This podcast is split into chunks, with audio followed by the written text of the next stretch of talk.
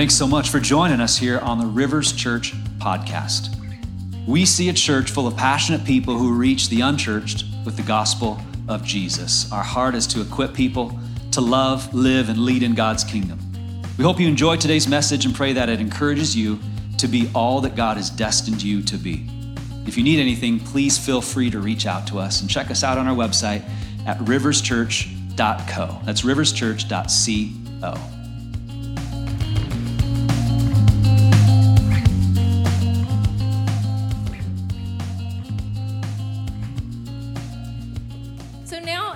stand with me for the reading of the word, it's Revelation chapter 3, verse 1 through 6. To the angel of the church in Sardis, write These are the words of him who holds the seven spirits of God and the seven stars. I know your deeds. You have a reputation of being alive, but you are dead. Wake up, strengthen what remains and is about to die, for I have not found your deeds complete in the sight of my God. Remember, therefore, what you have received and heard. Obey it and repent. But if you do not wake up, I will come like a thief, and you will not know at what time I will come to you. Yet you have a few people in Sardis who have not soiled their clothes. They will walk with me, dressed in white, for they are worthy. He who overcomes will, like them, be dressed in white. I will never blot out his name from the book of life, but will acknowledge his name before my Father and his angels. He who has an ear, let him hear what the Spirit says to his churches. This is the word of the Lord. Amen. Thanks, Shay. Thanks for standing for God's word. This is an important book, it's alive, and uh, God's going to speak to us today through it. Uh, if you have served in the military, you're a veteran, I'd like to, for you to stay standing. Everybody else, have a seat. And let's just take a moment. Let's honor those who have served our country. There they are. Thank you, guys. Appreciate you guys. It was Veterans Veterans Day this last week. Just wanted to appreciate our veterans. Thank you so much. And this Saturday, there is a party going on at Palomino Park. And so, you know, we want to be a church not just in our city, but for our city and serve our city and help people. And so, Spanish Church and us, anyone who wants to join us is going to go and serve. It's not our party, it's actually Mentor Kids. We love Mentor Kids, faith based after school mentorship program that serves the Palomino schools. They use our facility a lot. So we're just going to go and partner with them, serve with them in the park, one o'clock this Saturday. So if you're interested in being a part of that, and just going and serve and being a part of the party, it's at one o'clock. But let us know on your Connect card, and we can send you the information, and it'd be fun. It'd be just a great opportunity for us just to go and serve at somebody else's event and just connect with people. And uh, our goal is just to make a difference in this community. This is one way we can do that. Just building bridges. Now, this last January, an article was released in CNN and I just read it just a few weeks ago. It just kind of shocked me, but talked about what they're doing in our country with empty churches. And there's churches buildings that are empty all over our country, and a lot of other religions and faiths are actually purchasing these old churches, Christian churches, and they're turning them into like their, their mosque or their place of worship. Sometimes it's other businesses that are buying these buildings. And to me, when I read that article, it just broke my heart. Here are buildings that once housed a community of believers full of life and love of Jesus. And now it was closed and sold to somebody else. You can actually go to Uptown, right at, I think it's Osborn and 7th Street, Uptown Phoenix, and there's this place called Taco Guild. Anybody been to the Taco Guild? Okay, so I, I hear it's got good food. It's got super cool vibe. You can go in there. You know, it's uh, stained glass windows because it's an old United Methodist church. And so people would go there and say, "This is cool. This is awesome. This is a great vibe." And I guess it has good tacos. But I see that, and honestly, my heart breaks. I can get tacos anywhere, all over here. But my heart breaks because that was a building that once saw people's lives changed by the power of Jesus. Salvations, baptisms took place. There was a community that was alive and in love with Jesus. And somewhere along the lines, they got comfortable, they grew complacent, and then the church closed. That breaks my heart. I bet sometime along that way, the Spirit was speaking to them. You guys are not going the right direction. Maybe a similar message that we just read that we're going to look at in, in more depth here this morning that Jesus said to Sardis, saying, You're dead. Wake up. I'll bet you there were many times where the Spirit was trying to speak that to all these churches that are closing across our country, and it continues to happen at alarming rates. Friends, this is why it's so important for you and I to listen to the Spirit. Verse 6 says, Whoever has an ear, let him hear what the Spirit says to the churches. Now, this is something Jesus says every single time as we look at one of these seven churches in Revelation. And I pray that we would have this posture again today, that we would say, Jesus, I'm willing, I'm ready to receive, I will listen. Hey, God's given you some physical ears, but He also wants to give you spiritual ears to hear what He speaks to you today, what He speaks to us today. Notice it says churches. And so all the churches are to take heed the message of these specific churches. Each church had a specific message for them, but this is to all the churches. This is to all of us here today. And I pray that our heart posture would be one of my ears are open, Holy Spirit. I'm willing, I'm ready, whatever you want to speak to me. He might speak something crazy to you today. Are you willing to listen? What if he has some plans for you that you had no idea about? And all of a sudden, Holy Spirit speaks to you and says, I'm calling you to be a missionary in India. What would you say to that? Huh? You're like, oh, wait a second, wrong, wrong person. You're not talking about me, you know. And we have those conversations and those wrestling messages, but uh, those matches. But it's important for us to have this posture of like, okay, I really am open, Jesus. I really do want what you have for me in this life. Is your heart there? I pray that it is. It's so important because we don't want what happened to us, what happened to Sardis, happened to us. We want to be people that are full of life. So let's look at this here. Verse 1, we finally made it to chapter 3 in Revelation. Yeah, there we go. It's taken us a while. Verse 1 to the angel of the church in Sardis, write, These are the words of him who holds the seven spirits of God and the seven stars. Again, this is a reference Jesus is using back to that original vision in chapter one. And so, if you want to know and understand that, then you can go back and listen to previous messages. Jesus goes on to say, I know your deeds. You have a reputation of being alive, but you are dead.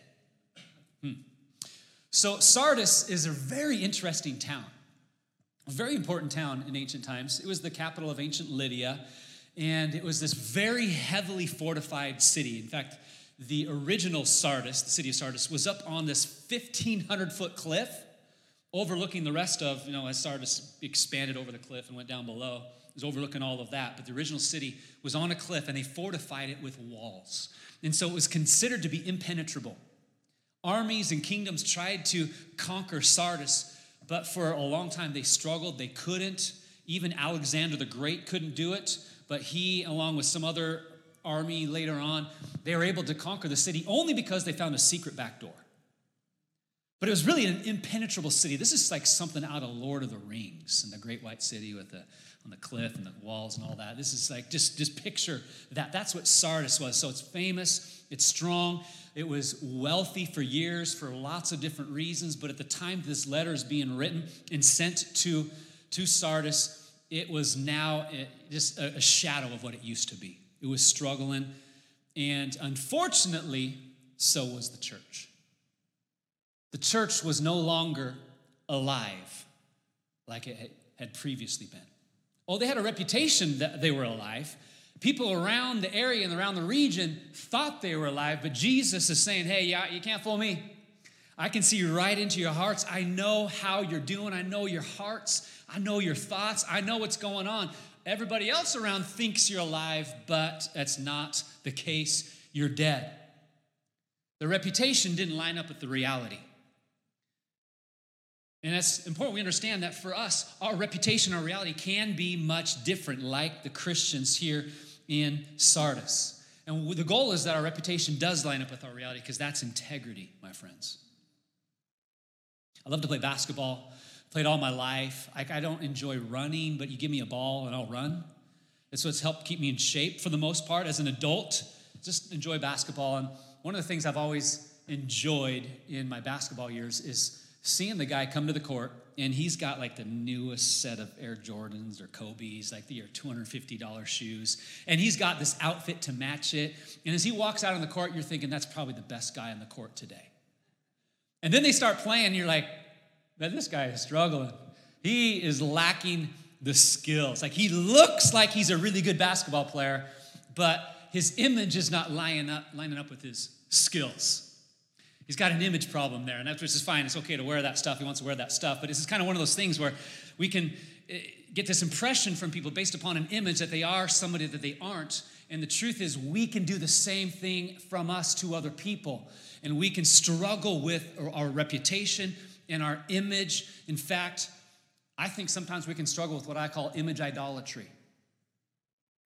Image idolatry is what I would call, as long as I convince people of the image I want them to have of me, I feel good about myself. That is image idolatry. And idolatry is anything I put above God. And so, I, and when it comes to my image, I am placing the value of, of what other people think about me higher than what God thinks about me. It's image idolatry. Like I could be just coasting and barely making it in life and struggling spiritually, not growing. But as long as everybody thinks I'm okay, then I feel okay about myself. I could be living off of past experiences. You know, I'm not really seeking God. I've lost the hunger. I've lost the passion. I'm not growing at all. But if people don't know that and I put up a good front, a good image, then I can feel good about myself. Is this image idolatry? This, by the way, is why we often find ourselves buying things we can't afford. Like we buy the car we can't afford, and the clothes we can't afford, and the home we can't afford. Because we don't want people to think that we're a nobody, right? It's like they got to know that I've arrived, I've made it, I can take care of myself, I got the stuff. And we love to put up this image, and we used to call this keeping up with the Joneses, right? So we buy things we shouldn't be buying because we want to put this image up. Other people get to have it. Why shouldn't I? And I want other people to see that I have it. And so, image idolatry is a scary thing. And it actually can lead us to have a desire to please people over pleasing God. That's what image idolatry creates in our life a desire to please people over God. And the Bible talks about a fear of man and a fear of God. It says, Watch out for the fear of man, it is a snare. It's a trap. That's what the fear of man is. When I and fear of man is basically I just want to please people. I want them to think highly of me, and I care more about that than what God thinks about me. I care more about that than having a fear of God, which is just a, a reverence and a desire to please God above everyone else. Image idolatry will produce this desire to please people over pleasing God. And I pray that God would break that over our life. I pray that none of us would fall prey to that, although we may slip there at moments, but let's let the Spirit kind of convict us and speak to us and say, no, no, I, I, can't allow that to control me. The fear of man is a trap, it is a snare, it will trip me up. It may not happen this week, it may not happen next week, but it will eventually catch up to you. It will cost you eventually. Remember back when I was in college, my buddy and I decided to do a spring break trip to Montana. You know, most college students love to go to the beaches of Florida and Mexico. We drove to Montana. That's where we went. But my grandfather actually had this amazing ranch just outside of Missoula. And so we wanted to go and be cowboys for a week and play on the ranch and explore the mountains and hang out in Missoula. It's just this beautiful, incredible experience. So we had fun for a whole week long. And then we, at the end of the week, we packed the car, hit the road. We're cruising down I 90, going back towards Seattle. And somewhere in the middle of western Montana, in the mountains of Montana, there, I realized as I looked down at my gas gauge, we're almost out of gas, Dustin. And it was like pegged down to the bottom. I'm looking at the mileage and I'm thinking, Dustin, this is not good. Like I, I know how long our tank, my tank can go on gas, and we're about there. And so we're like, okay, Lord, please, we need a gas station soon. Anybody ever been there before? Huh? And so we're still cruising down the mountains of, of, of Western Montana. We go about five minutes, 10 minutes, 15 minutes, no exits. 20 minutes. Finally, there's an exit with the gas station. And as we get close to the exit, we realize that gas station closed like 10 years ago. Like, why is it still on the sign? And so we kept going. And as we were going up this hill, my car started sputtering. And so we barely made it to the top of the hill, and I turned that car off. I kicked it neutral. We're like, we're, coasting. We're saving gas. We're going down this hill. And So we got we gained momentum and, and speed, and we get up the other hill. We're like, okay, okay, you can make it. You can make it. You can make it. We're halfway up the other hill. We're like, not to make it. And so I turn it on, and we barely make it. Sputter up to the next hill. We come to the crest of that hill. We can see there's an exit down there, and there's a gas station. And so I turn it off, and we're just coasting coasting, coasting, and then we take the exit. There's a stop sign there. You got to stop at the stop sign. But we're like, if we stop at the stop sign, this is over.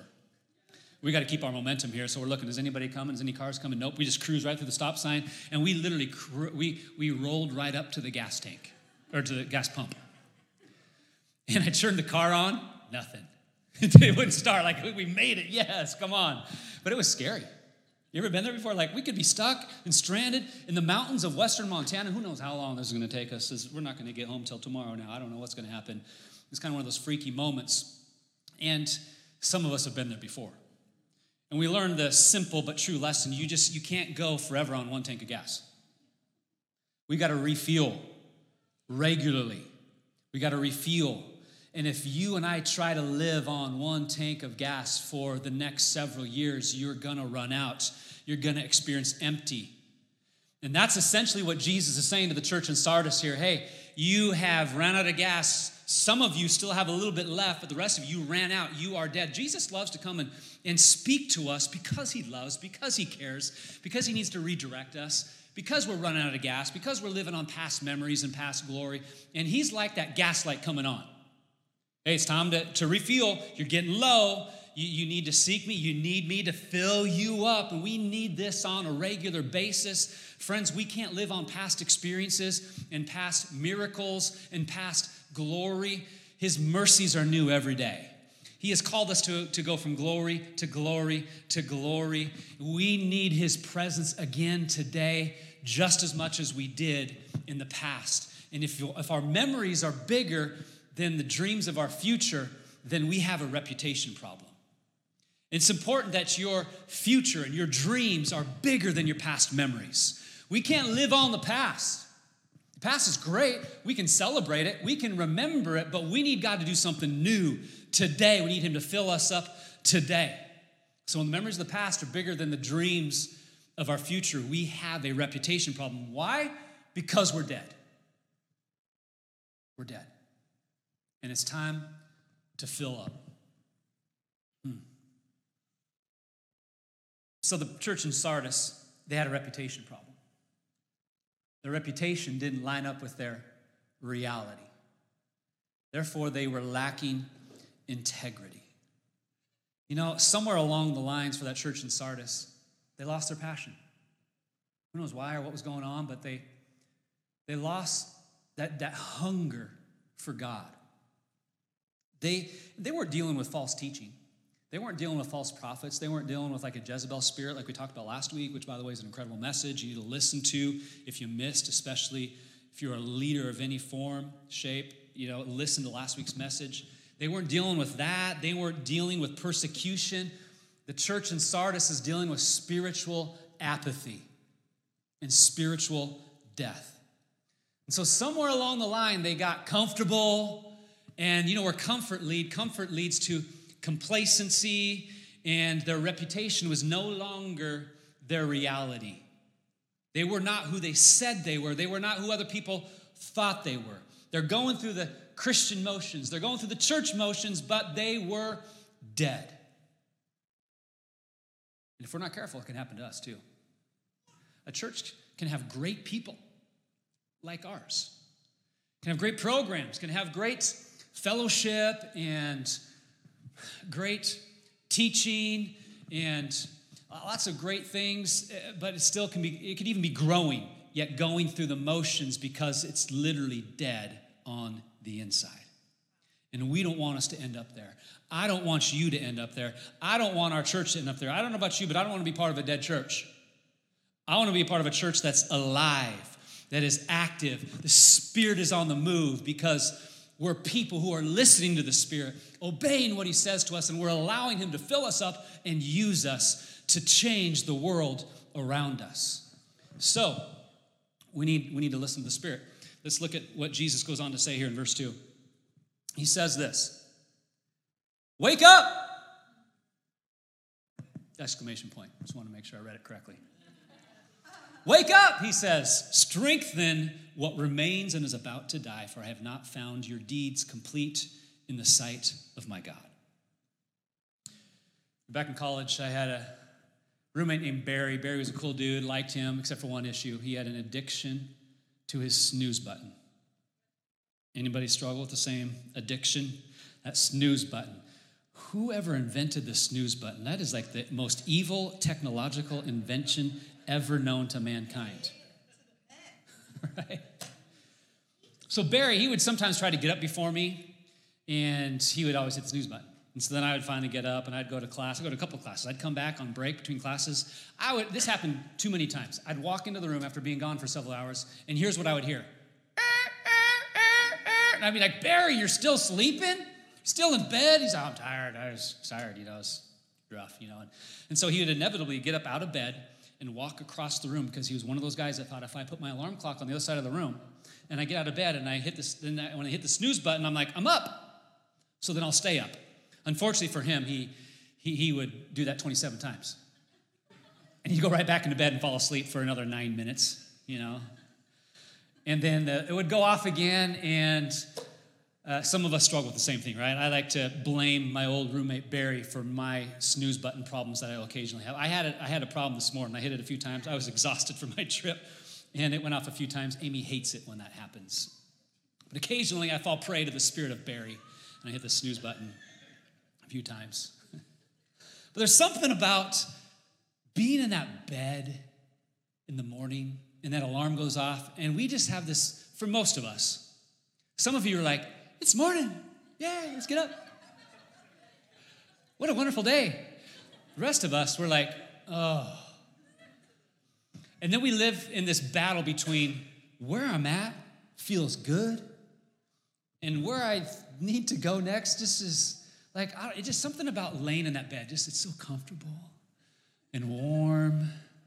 Anybody feeling me in this? Like, it's, especially as it gets colder out around here, you know, and the alarm goes off, or if you've ever lived in a cold climate, you know, in the winter, it's like uh, that alarm goes off and you're laying in your bed, it's all comfortable, and you're like, oh, why would I get out of this? This feels so good. We love our comfort, don't we? And so we hit snooze and we stay in that warmth, we stay in that comfort, and it feels just glorious. And then after snoozing five times, we have to get up and rush out the door and run around and do a lesson. where you know, ladies are putting makeup on in the car because they didn't have time to do all that. And we're, we're rushing. Right? But the problem is this is that we can't experience life until we get out of bed, right? But that comfort and that desire for comfort and warmth keeps us in this place. And that can happen to us spiritually. That happened to the church in Sardis. Sardis. And so Jesus is saying, hey, wake up. Quit hitting the snooze button. It's time for you to get out of bed. You are dead. So Jesus says, Wake up, church in Sardis. Wake up, people. He says, Strengthen what remains. And then he goes on to say that your, your deeds are not what they should be. They're not lining up with who I've called you to be, which we just get to see right there that our deeds are very important to Jesus. That's why Ephesians 2 talks about how we're saved by grace, but we're saved to good works and good deeds. So our deeds are important to Him, but thankfully we're not saved by our good deeds and our good works. We're saved by grace. The good news is this we're not unsaved by our bad deeds either. Because God's grace is still there as well. We're thankful for that. But we have a calling to be who we're called to be and to do what God has called us to do. And so Jesus is saying, hey, you have this reputation that you're alive and doing all this good stuff, but you're not, your deeds are not lining up with who you're called to be. And so we see the heart of Jesus, like what you do, it does matter. It's a big deal. And so he says, if you don't change, don't change how you're living, you're gonna regret it. So then he goes on, verse 3. He says, Remember therefore what you have received and heard, obey it and repent. So there's that repentance thing again. Jesus is saying that again to the Christians there in Sardis, again to us repent. We talked about that a couple weeks ago when we were looking at the church in Pergamum, but repentance is basically just a coming back to Jesus. Say, quit, quit running away from me, going away from me. Come back to me. Repent. And then he says, obey, because it's a big deal. Jesus wants us to walk in obedience to him. That's actually how we show our love for Jesus, by walking in obedience to him. So obedience is so important. Then he goes on and he says, But if you do not wake up, I will come like a thief, and you will not know at what time I will come to you. Jesus will come like a thief to those who are asleep, that are dead. Now, it's important to be clear that Jesus is not a thief. In fact, he said himself that the devil is a thief. The thief comes to steal, kill, and destroy, John 10 10. But Jesus says, I have come that you may have life and have a life to the full. So Jesus is not saying, oh, by the way, I'm also a thief. Just like, no, no, no. He's saying, when I come, it'll be a surprise, like when the thief in the night comes. You won't be prepared. In fact, you won't even know it happened until you realize later on that you missed it. And so we got to be ready for Jesus to come. You ever experience someone stealing from you, like theft? It's just, it feels very, um, yeah, you feel violated, don't you? Like, I've had a couple stereos stolen out of my car. I get in my car the next day and it's like, oh, seriously? Wouldn't you know, just about six or seven weeks ago, we accidentally left our garage door open in our home. And someone walked into our garage and stole my golf clubs. Now, that's a big deal for me. These are the only golf clubs I've had since I was a teenager that I've played on for years and years, had lots of memorabilia in there. And so when I finally realized that my golf clubs were gone, man, it just, it wrecked me. Now, what happened was the morning after, I remember walking into the garage and the door was wide open. In fact, and our car door was wide open too, all night long. And I'm like, oh no, my heart sunk in that moment. I'd run around the garage looking around. I'm like, everything seems to be fine. Okay, good. But two weeks later, I'm back in my garage and I realized for the first time my golf clubs are gone. And again, my heart just sunk. And I'm like, no. And I realized that this happened two weeks ago. Someone walked into my home while I was asleep and stole something that belonged to me. Two something, two golf bags. And you just have this feeling of, of, of feeling violated, but then also you're filled with all these emotions like, you're upset, and then you have regret. I wish I would have done this, would have done this. It was one of those nights where uh, the night the door got left open, I, was, I remember I was exhausted. I just hit a wall, and I went to bed really early that night. And so it was one of those things, I wasn't even thinking straight. I just went to bed. Normally, I do my rounds around the house. Some of you guys know what I'm talking about. I do the rounds, I got to check all the doors, lock everything. I even check the garage door. I'll even turn off all the lights that my kids have been leaving on all day, and I do the whole rounds. And that night, I just was so exhausted, wasn't even thinking straight. I went to bed, and unfortunately, one of the kids had left the garage door wide open. And so someone had come in while we were sleeping that night and stole my golf clubs. And you're filled with regret, like, I wish I would have done this, I should have done this, and all this. And can I just say that that feels bad, but if we find ourselves on the back end of missing Jesus coming back, that the regret, the pain that we're gonna feel is gonna be so, so. I don't want you to be full of regrets in that moment. I want you to be ready. I want you to be ready when Jesus comes back. I want you to be alive and awake. Jesus had several parables about, hey, be awake, be alert, be ready for my return. Don't you talked about 10, par- uh, 10 virgins, and half of them ran out of oil, the other half still had oil, and it speaks of the Holy Spirit being alive and working in our life so that we're prepared and ready when Jesus, our bridegroom, comes back. And so here he is giving this message again. I will come like a thief in the night. You won't even be ready for it because you are asleep. And then on the back end, you'll realize that you missed something. And oh, by the way, missing this is missing everything. And that's pretty scary. And I don't want you to miss out on that. That's why I pray that you and I would be people who just have this heart posture of every day, Holy Spirit, lead me. Holy Spirit, fill me. I'm willing and ready for you to do what you need to do in my life again today. You know, what's just as bad as missing out on Jesus coming back is other people around us missing out on Jesus coming back. That's just as bad. And Jesus wants all of us, wants you, and He wants all the people around us to not miss Him when He returns. That is a longing in his heart. And I pray that you and I would be ready and we help other people get ready as well. So, this message to the church in Sardis, I think, is a clear warning to us today. Here's what's happening the Christians in Sardis, they're living for the kingdom of comfort, but they're not living for the kingdom of Christ. They long for comfort. They long to stay in their nice, cushy, warm bed and not get out, spiritually speaking. They, they are seeking comfort, but they're not trying to live in the kingdom of Christ. They're actually more focused on fitting in with culture rather than bringing the message of Jesus to their culture. They're not experiencing persecution because they aren't living any different than the world around them. This is why persecution wasn't an issue for the Christians in Sardis. They're living the same as the world around them. They just happen to believe in Jesus. But like other churches, they're dabbling in other religions, doing things, and they just look like everybody else. So they're missing out on the persecution, which they enjoy because it's comfortable, it's easier.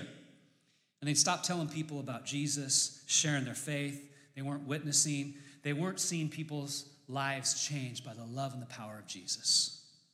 The church of Sardis is a story of comfort. They didn't want to experience the persecution. So they sought comfort, but then that led to complacency, and then that led to spiritual. If we're not careful, we can allow ourselves to go on that same trajectory that they did. We can find ourselves in this place where we pretend we're okay. We love to pretend where everything's okay.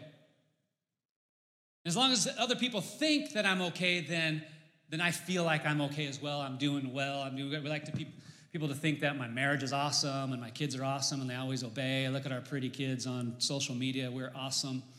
And uh, we love to portray these things. It feels good, but it could be inaccurate. And that's scary because we want our rep- reputation and our reality to actually line up. And so we got to take heed this message to Sardis. They were living for the kingdom of comfort, not the kingdom of Christ.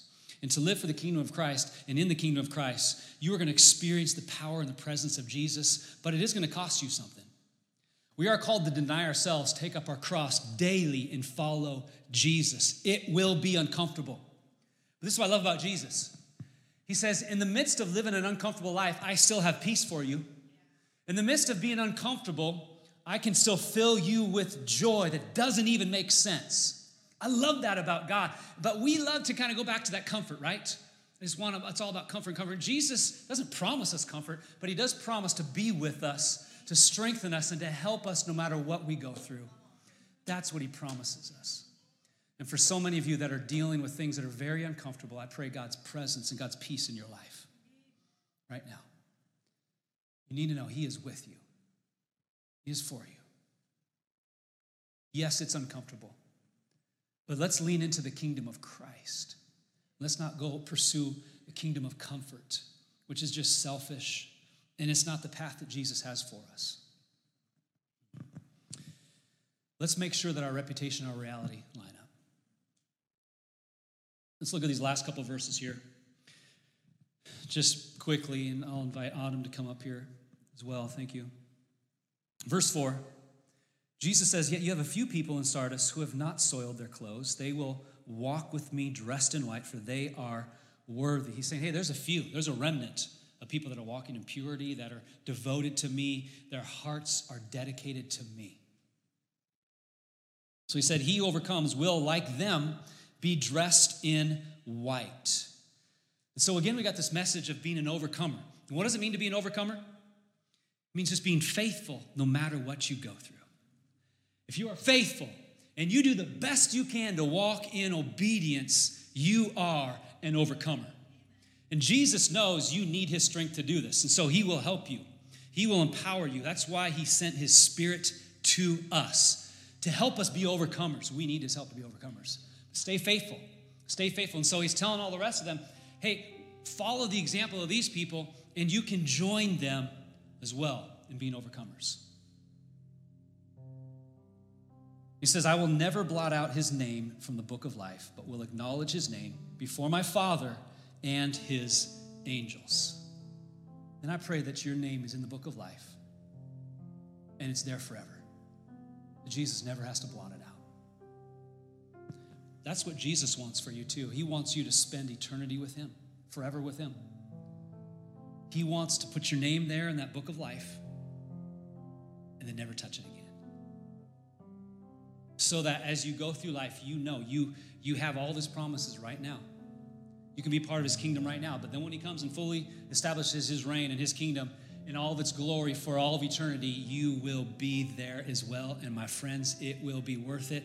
No matter what you go through in life, endure, stay faithful. You can be an overcomer. And when, when Jesus comes and establishes his kingdom, it will be worth it. Keep your names in the book of life. And then he says, again, he who has an ear, let him hear what the Spirit says to the churches. I pray that we just would listen today. Whatever the Spirit wants to speak to you, and that you would obey. And you would respond and you would say, Yes, Jesus, I'll, I'll do it, whatever it takes. Let's not allow ourselves to be like the Christians in Sardis, where we go after comfort and then we become complacent, then we're basically, we're dead. And let's be people who are alive in Christ. Well, Jesus is alive. He rose from the dead, and He wants you and I to walk in life. He wants his church to be alive. Again, I don't want to be part of a dead church. I want to be a part of a church that's alive, don't you? Alive and making a difference in our community, in our city. I want us to be uh, salt and light in our community because we're alive. And I pray, you know, Jesus says several times to all the churches, I will remove your lampstand, I will remove your influence. If you don't come back to me and, and, and repent and serve and follow me and just commit to me, and I don't want us to, I don't want Jesus to remove our lampstand in this community. I want us to be a church that shines bright like a city on a hill for Jesus.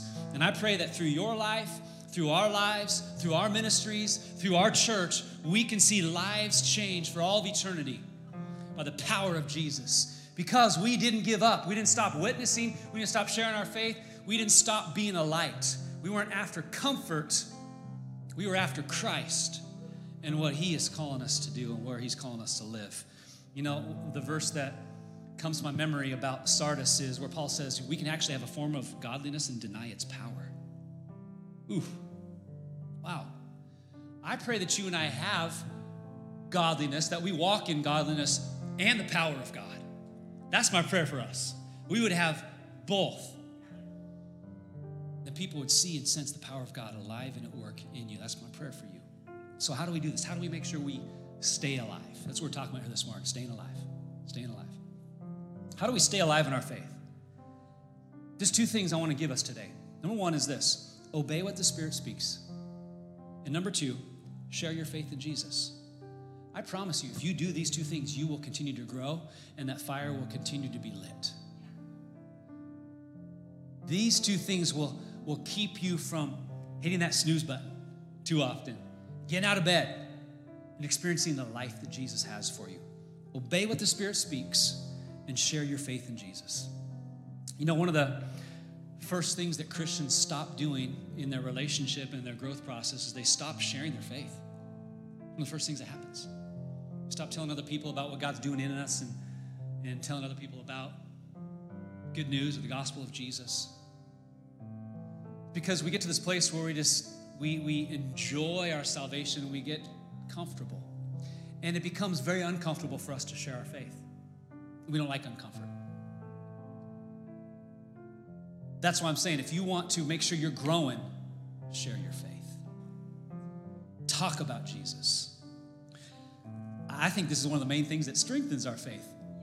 I mean, you lead someone to Jesus and you're helping them grow and you're discipling them, that's going to ignite a fire in you like nothing else, my friends. And I pray that we would experience that. Amy and I just had the privilege to be in a really cool mini church conference last couple of days. It was cool for two reasons. One, it was on Laguna Beach, which was awesome. Experiencing a heat wave, walking around in t shirt and shorts yesterday at the beach was awesome. Um, but two, because we sat around some these tables with some world changers, and I'm sitting next to this guy from India, and hearing the stories about what they're doing and what's taking place in their country. And, you know, and just the last couple of years, he's, he's only planted like 100,000 churches in India. So tell me about your church, Tyrone. Well, uh, we planted a Spanish church. Pretty excited about that. And uh, our online church thing's growing. And uh, we actually do have this service that we're doing at an assisted living facility down the road now, every Sunday afternoon. So that's kind of cool. But I was there to learn from them, to be honest, and soak it in. And one of the people said that, unfortunately, this is according to the Billy Graham Association 95% of Christians will go to their grave without ever having led one person to Jesus. And stats like that can make us feel very uh, convicted. And I'm not, meaning, I'm not meaning to condemn us by any means, but I'm just praying that we could just flip that. Like, only 5% of Christians will go to their grave without leading someone to Jesus. It's important that we are real and authentic about our faith in Jesus and we share. And it's also important that we obey Jesus. Just obey what he is speaking to us. And what happens when we lose our desire to walk in obedience to him, that is us stepping into complacency. What it is. Jesus didn't call you to be complacent or comfortable. Man, he's got a calling on your life, a mandate on your life, and I just pray that you'd experience the amazing adventure that he has for you. So I want to encourage us with those two things today as we go from here. Obey what the Spirit is speaking to you. Share your faith in Jesus. And we're going to give you some practical opportunities for this as well. As we move into the holiday season, we're getting ready to come to the end of what we're calling Revelation or Apocalypse Season 1. Okay, Season 1's coming to an end, but we will come back to Apocalypse and Revelation in a couple months, I promise you. Okay, so we've got to go and film and get ready for Season 2 and prepare all of that so that we can release it in a couple months. But as we go into the holidays, we're going into a series that we're calling Christmas at the Movies. So we really want to just have some fun, be lighthearted, but also be very evangelistic in this. And so I want you, as, as you think through joining us on Sunday mornings as we talk about different Christmas movies, and we're just going to pull the gospel message out of different Christmas movies. It's going to be fun. Think about some friends that you can invite and every first time guest that comes in those first three Sundays in December will get a free Harkins movie ticket to Spider Man, the weekend that Spider Man releases. Our church has reserved an entire theater across the street at Harkins on Sunday the 19th. And so we are going to take over one theater ourselves. You can purchase the tickets if you want. But first time guests, we'll have some set aside for first time guests. We'll give those to, to them for free. And so it's just one of those kind of fun little, like, hey, come to my church, we'll give you a free movie ticket. And it's just a simple little way to just, oh, that's cool, that sounds good, you know, and what are you guys talking about on, on Sunday? You know, maybe they'll ask that, you know. We're, well, we're talking about Elf and Jesus and how they kind of go together. And all, so, like, oh, wow, that's interesting. So it's going to be a fun series, but we really want to be evangelistic this holiday season. It's a great time where people are willing to come to church. That's why we're also doing that outdoor movie night. We are actually watching Elf at the outdoor movie night. And so in the parking lot there, if you want to join us, this is a fun thing you can invite friends and family to. But I want you to pray and write down names of people that God is laying on your heart to begin to pray and then begin having conversations with them. It's just a simple action step. But I don't want you to grow complacent and fall asleep. So I'm kind of stirring you up a little bit here. You know, I'm going to ask you to have some conversations that are outside your comfort zone. Invite someone to church. Talk about Jesus. Talk about what he's doing in your life. It'll help you grow. So I just want to encourage you, and just kind of nudge you a little bit in that. So once you stand to your feet, we're going to pray. We're going to pray about these two things.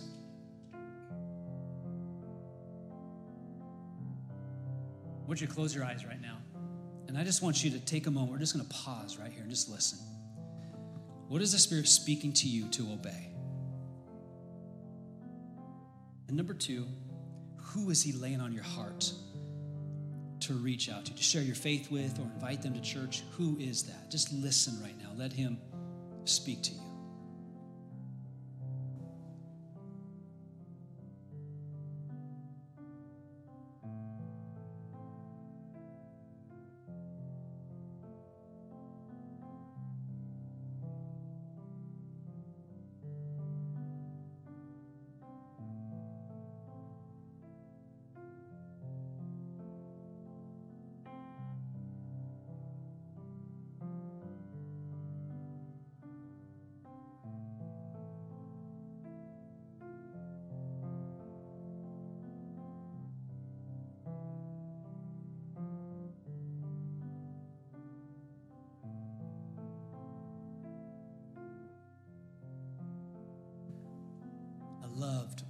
Just take a moment and just listen to the Spirit. It's important that we do this on a regular basis so we can just really put ourselves in position to hear from Him.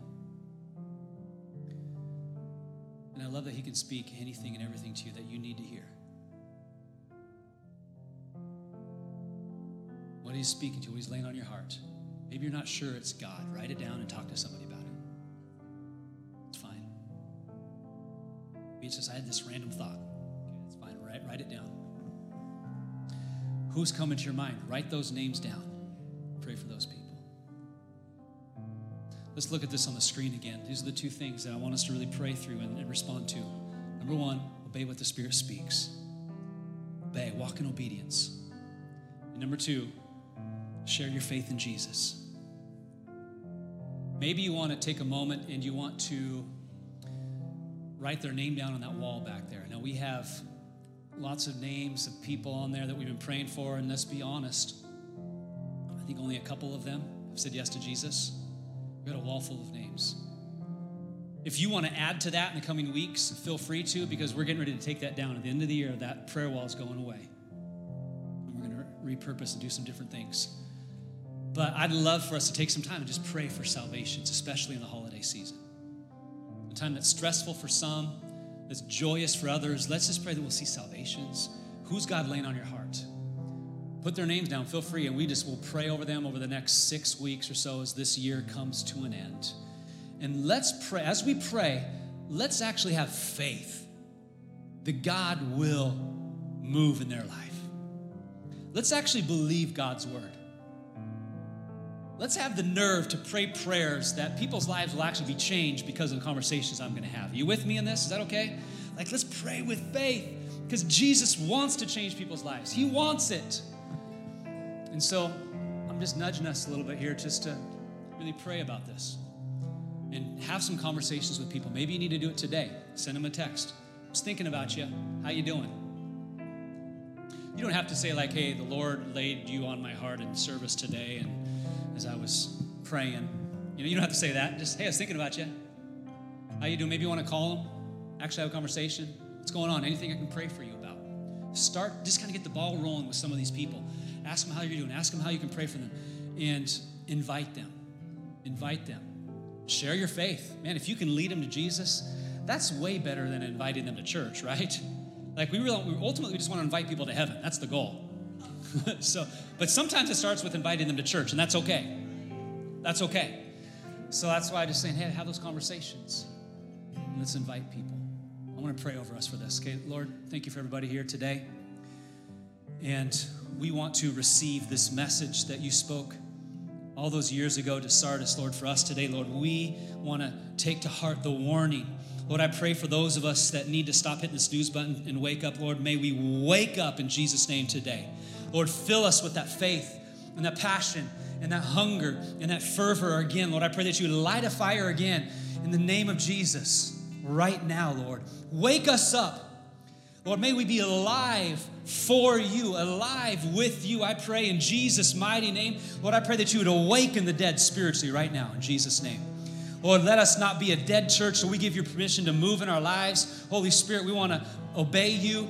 Holy Spirit, we want you to move in our church. So we ask that you would do that right now. Awaken us, Lord. We want to be an awakened church.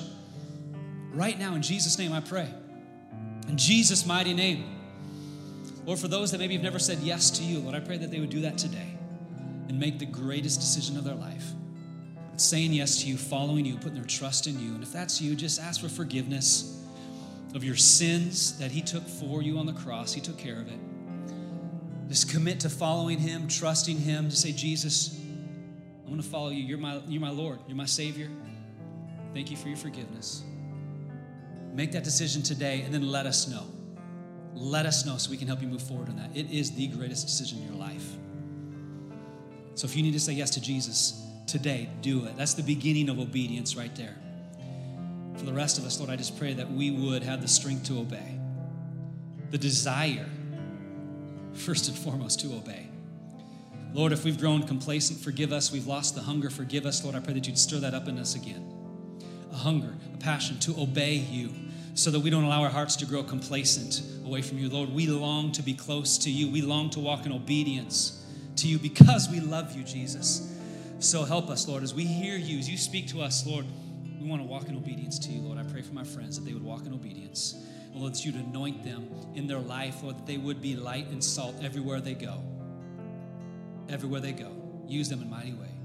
In Jesus' name. Amen.